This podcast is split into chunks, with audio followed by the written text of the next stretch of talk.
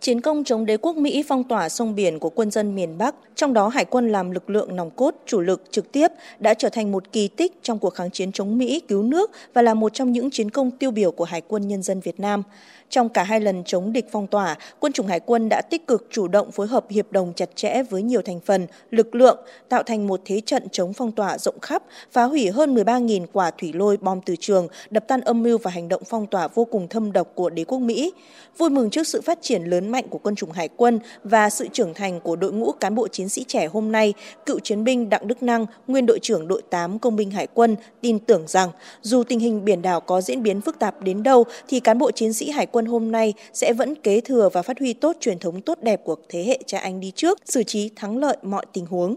Tuổi tác đã không cho phép chúng tôi được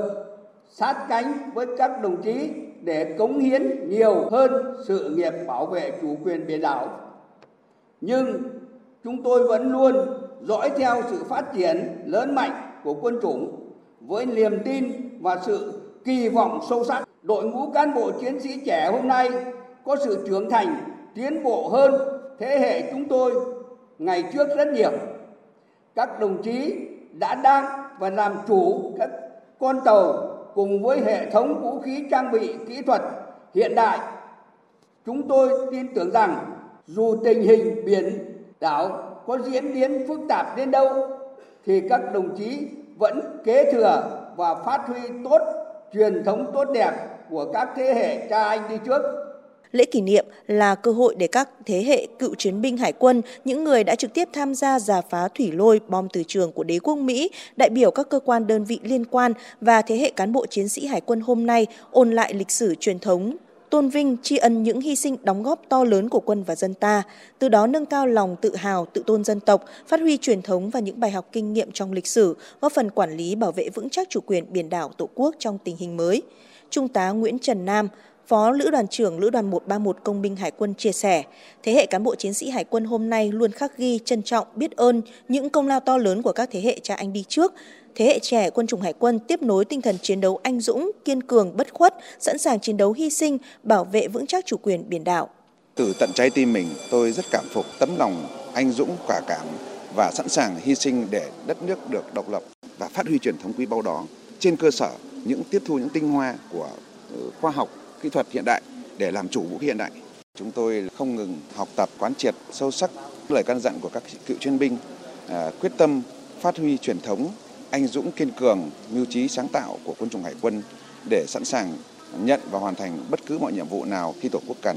Thượng tướng Phạm Hoài Nam, Thứ trưởng Bộ Quốc phòng khẳng định, không có một cuộc chiến nào không có sự mất mát hy sinh. Máu của các thế hệ cha anh đi trước đã viết nên một trong tám chiến công tiêu biểu nhất của quân chủng hải quân. Chiến công trong chống đế quốc Mỹ phong tỏa sông biển miền Bắc bằng thủy lôi và bom từ trường vẫn còn nguyên giá trị với những bài học quý giá cả về quân sự và chính trị, đặc biệt là về khoa học công nghệ quân sự trên chiến trường sông biển. Quân chủng Hải quân tổ chức kỷ niệm 50 năm chiến công chống đế quốc Mỹ phong tỏa sông biển miền Bắc là một việc làm thiết thực có ý nghĩa chính trị xã hội sâu rộng. Thông qua đó, giáo dục cho thế hệ cán bộ chiến sĩ hôm nay, nhất là thế hệ trẻ, nâng cao niềm tự hào và ý thức trách nhiệm trong việc giữ gìn, phát huy những giá trị truyền thống tốt đẹp, những bài học kinh nghiệm quý báu của lịch sử. Quân ủy Trung ương Bộ Phòng luôn dành sự quan tâm sâu sắc và tin tưởng các đồng chí sẽ phát huy tốt những bài học kinh nghiệm từ chiến công chống phong tỏa vươn lên lập nhiều thành tích mới, hoàn thành xuất sắc nhiệm vụ làm nòng cốt trong quản lý bảo vệ vững chắc chủ quyền biển đảo thiêng liêng của Tổ quốc. Lịch sử ghi nhận chiến công chống phong tỏa bằng thủy lôi và bom từ trường luôn là thực tiễn sinh động, có ý nghĩa to lớn và tính thời sự sâu sắc. Đây là cơ sở lý luận, thực tiễn quý báu để Hải quân Nhân dân Việt Nam tiếp tục nghiên cứu, vận dụng, phát triển nghệ thuật quân sự, nghệ thuật tác chiến, sẵn sàng đánh bại mọi cuộc chiến tranh xâm lược và xung đột trên biển,